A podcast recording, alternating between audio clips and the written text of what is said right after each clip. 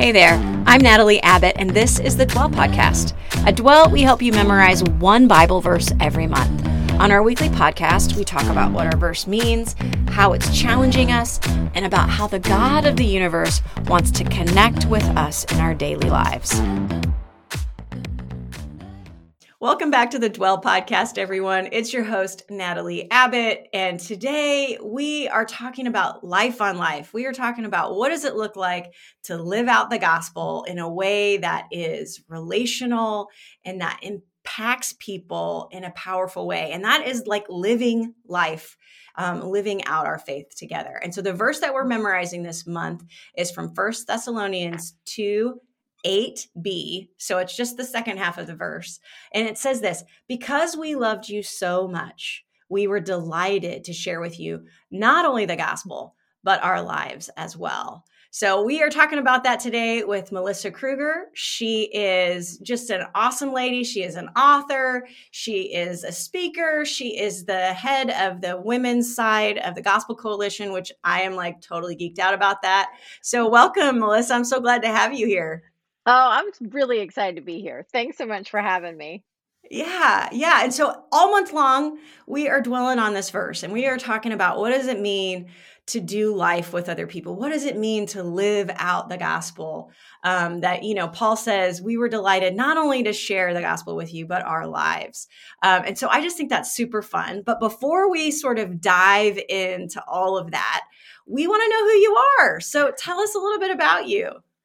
Uh, yeah, I'm thankfully married to Mike. Um, he is uh, the president of RTS Charlotte. I'm here, okay. and that's Reformed Theological Seminary. I always forget to. Yeah, people are like RTS. What's RTS? Hmm. Yeah, it's like TGC, RTS. We work for acronyms, basically. Yeah. um, and so, and and um, we have three kids. We have a 21 year old named Emma. We have a son, John, who's 18, and we have a daughter, Kate, who's 15. So we're in all the teen years, and I love mm-hmm. the teen mm-hmm. years. Um, do you? I do. I taught You're unusual. Though. Yeah, I okay. mean, I I love I love teenagers like the whole time. I was a high school math teacher in my other okay. life, as people okay. always say.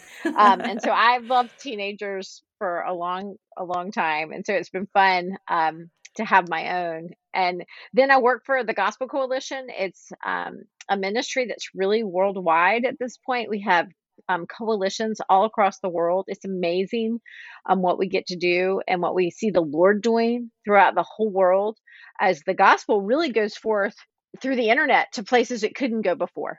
It's so exciting. Um, there's a lot of negative things about the internet, but it's so exciting to see what the Lord can do through the airwaves, like us talking today, um, just getting to do certain things that have never been able to be done before um, because of the technology we have. And it's pretty amazing that someone in a closed country can Google who is Jesus and come and find it online. And so that's really that's really exciting. I love what I get to do.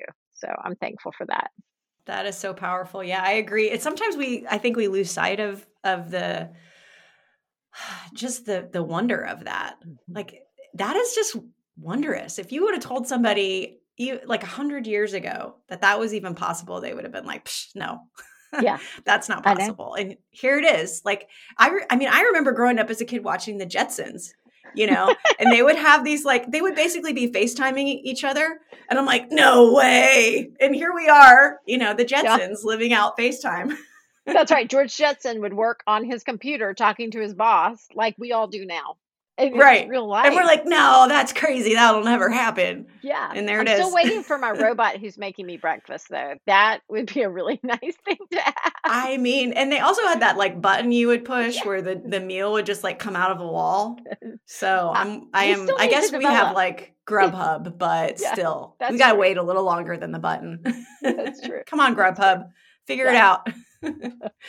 uh, so so you so we're talking about you know this the gospel going mm-hmm. forward and um that is like such a beautiful thing and i think i think maybe now is a good time to say what what is the gospel like mm-hmm. when we talk about the gospel coalition right that's a it's a group of people who are all kind of coming around this same idea of the gospel we're we're a coalition of people who all believe this one thing and we want to see mm-hmm. it go out into the world. What is that gospel? Yeah. Well, and the word gospel literally means good news. And um, my husband does a lot of work in the first and second century. And so, one thing I hmm. remember him talking about was that word in the Greco Roman world, world actually was the word when a king had won, he would send his emissary before him eh, with the gospel that they, yeah, hmm. they were in these far off wars, but they yeah. had won and they were returning victorious. And so I love that image because it's this picture of our king. Jesus has won. Yeah. And he's sending us out as emissaries to tell the world he's he, his kingdom wins and he's coming back to reign. Yeah. And so it's this good news. But the good news for us is we can be a part of that kingdom, obviously, mm-hmm. um, by faith in Christ and by um, coming to believe the truths of um, what Jesus did for us on our behalf, that he came and lived a perfect life, that he died in our place, and that by believing in him, we can have eternal life. That's, that's the promise of good news. Um, and so that is essentially a summation of the gospel um, that we get to tell people and i think we're often really intimidated to do that um, yeah. but but the reality is i can share with my friends hey do you know there's a really good buy one get one sale at whatever grocery store yeah i mean and that's like uh, good news but it's pretty minor good news so i have right. the best news you can you can be saved from your sin. You can mm-hmm. be changed. You can live eternally in the kingdom where there are no more tears. You mm. can have that. And I, why am I so afraid to tell people the good news? I don't know. I I struggle with that too sometimes, Melissa. And it's like I'm a pastor's wife. I've been doing this for 20 years. Like, what is it that like people already pretty much know? Like, that's the Jesus freak over there. And I should just like embrace it a little bit more and be like, yes, I am. yeah, I know. Uh, I know. I feel outed every time you say, What does your husband do? Oh, he's a professor. Well, what's he a professor of? The New Testament. Oh, oh, you know, and all oh, these things. You're one come. of those people. Yeah. uh, well, I think that's something about this verse, though, that like I remember. Um, so we lived a couple years in Chicago recently, and we just moved away from there, and um, we it wasn't like we were trying to hide the fact that Jason was a pastor um, or that I'm in ministry myself but that we were gonna like just try to let people know us and so, you know, not only do we share the gospel with you, but our lives as well. For us, it felt like more like we're going to share our lives with you in mm-hmm. order to then share the gospel with you because there were so many people that were like, You're a what? I never met anybody like, like I actually, li- I'm not supposed to like you. mm-hmm. Yeah. You know, and I think that that's, that's something that when we're, when we are sharing our lives with people, that it, if we're if we are who we are and we're just genuinely living out you know the love and the joy that we have in christ then it, we do kind of like not fit the mold i think of what maybe society tries to say that christians are you know judgmental and grumpy and not fun yeah it's like we have a barrier to mm-hmm. get a, mm-hmm. over with people now whereas they used to say oh we respect the pastor and his family um, now it's a little bit of what kind of people are you? Are you going to be judging me because I'm not going to church on Sunday? Are you going to be judging me if I have a glass of wine? Are you, you know, like it, mm-hmm. it's seen as this, oh, you might be judging me versus, oh, wow, how great to have a pastor and his family living next door. So I think sometimes what we're trying to do is what Timothy really said, what Paul said to Timothy watch your life and doctrine closely. Um, mm. And that both are really important because one tells people the actual truth and one mm. showcases the truth. And yeah. so it, both are needed. Life and doctrine yeah. are both needed. Um, but if we fall off either way, I think our ministry can look um, unhealthy in some ways because yeah, sure. both are important. Mm-hmm. Okay, so I have this question for you. Like I said, I'm kind of a Gospel Coalition geek. Um, what is the most exciting thing about what you get to do for the Gospel Coalition? Like, and I feel like that's this is like a newer job for you, isn't it? Or have you been doing this for a long time? I've been I've been working for TGC for about five years, um, okay. and so I've been doing this role for two years, um, okay. doing doing women's initiatives. And I would actually say the most exciting thing I should probably say the big conference that we have every year, but I actually like, and this gets to this verse. I love life on life ministry. So the reality, mm. you go to these big conferences and you know there are 10,000 women there and that there's a wonder in that there's a beauty in that to be with all these other women who love Jesus because sometimes you know we're all living in our cities and we all feel kind of alone yeah. and we feel like are there any other prophets in Israel like Elijah felt you know or whatever right. like am I the only person who loves Jesus in this world uh-huh. and so it's a, it's refreshing to go and be with other women but what I mm-hmm. would say I have loved doing the most, we actually have these cohorts that we've just started.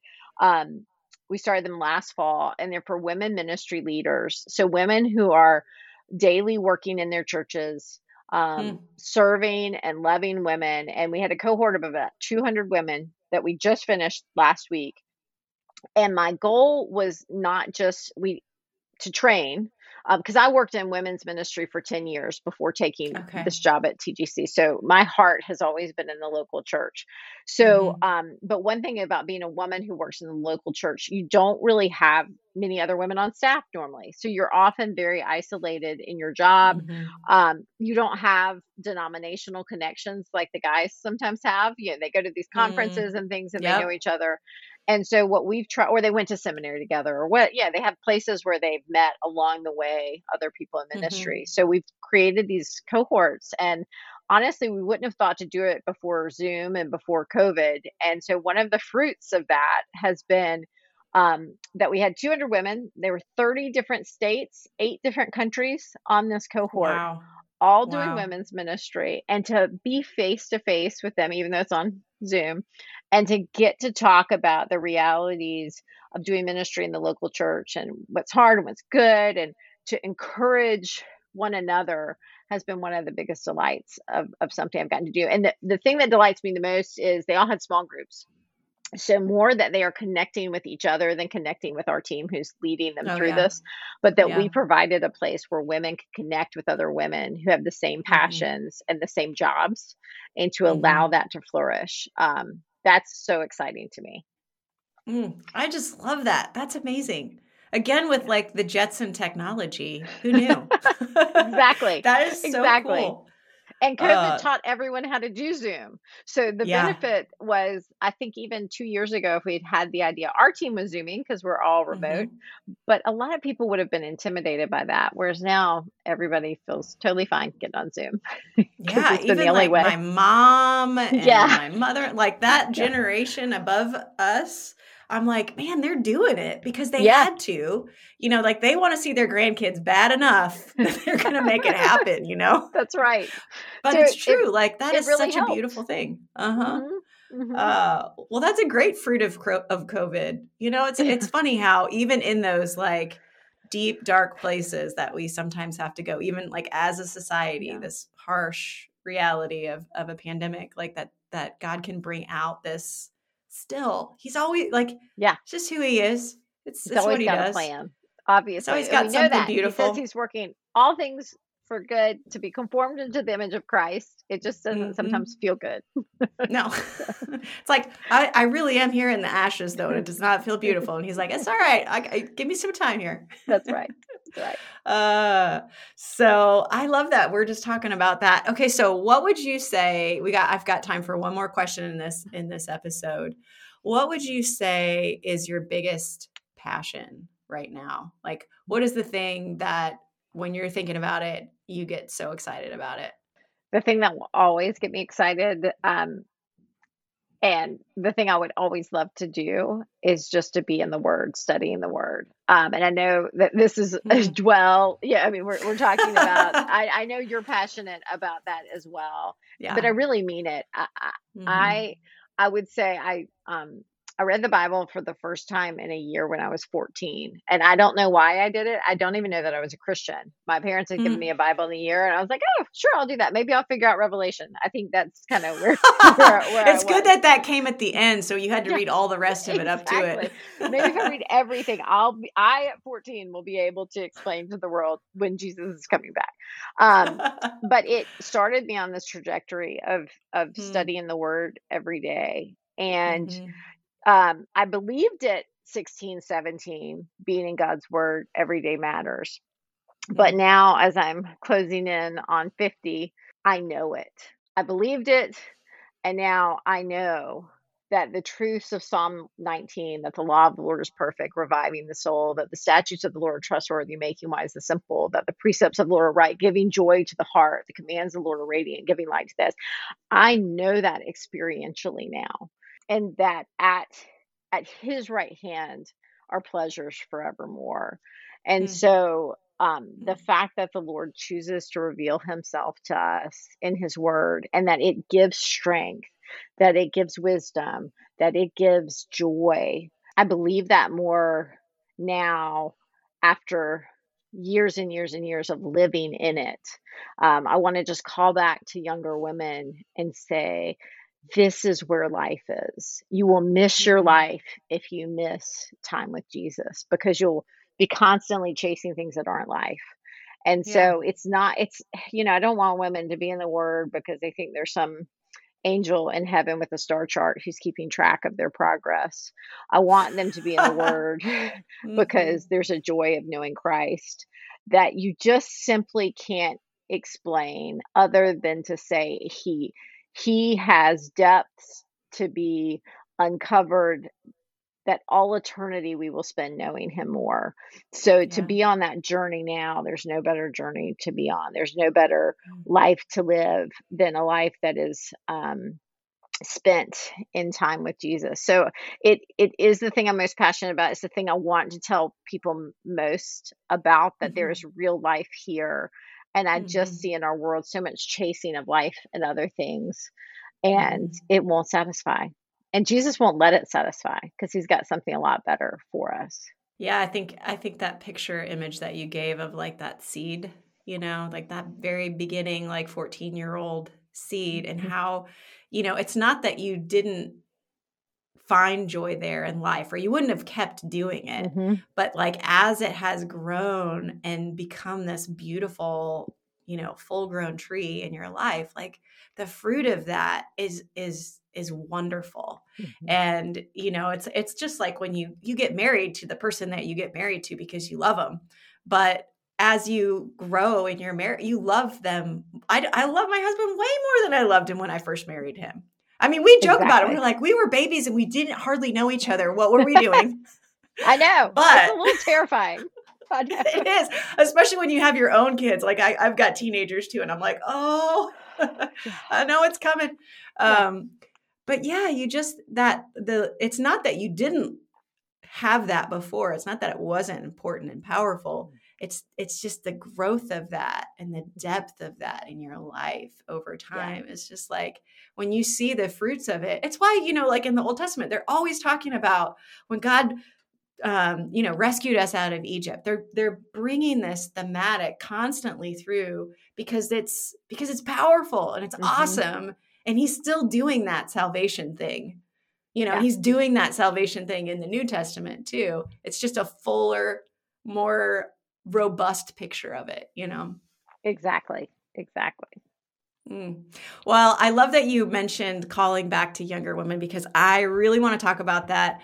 Um, for those of you who don't know, Melissa wrote a book, um, and I've been listening to it a little bit. It's called Growing Together. It's about spiritual mentoring, and it's a beautiful book. And in it, she reads this poem where, that about um, calling back to um, the younger person, the the person who who had you know you're further down the the road that maybe.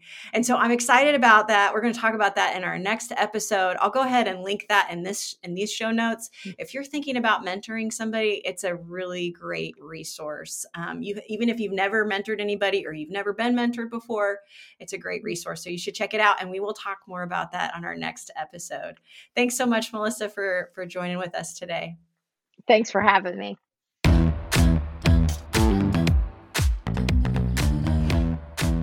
Hey, thanks for joining us on the Dwell Podcast. You can find out more about us at Dwell Differently on Instagram, Facebook, and at dwelldifferently.com online. We help people connect with God through scripture memory, daily posts, a weekly blog, and of course, this podcast.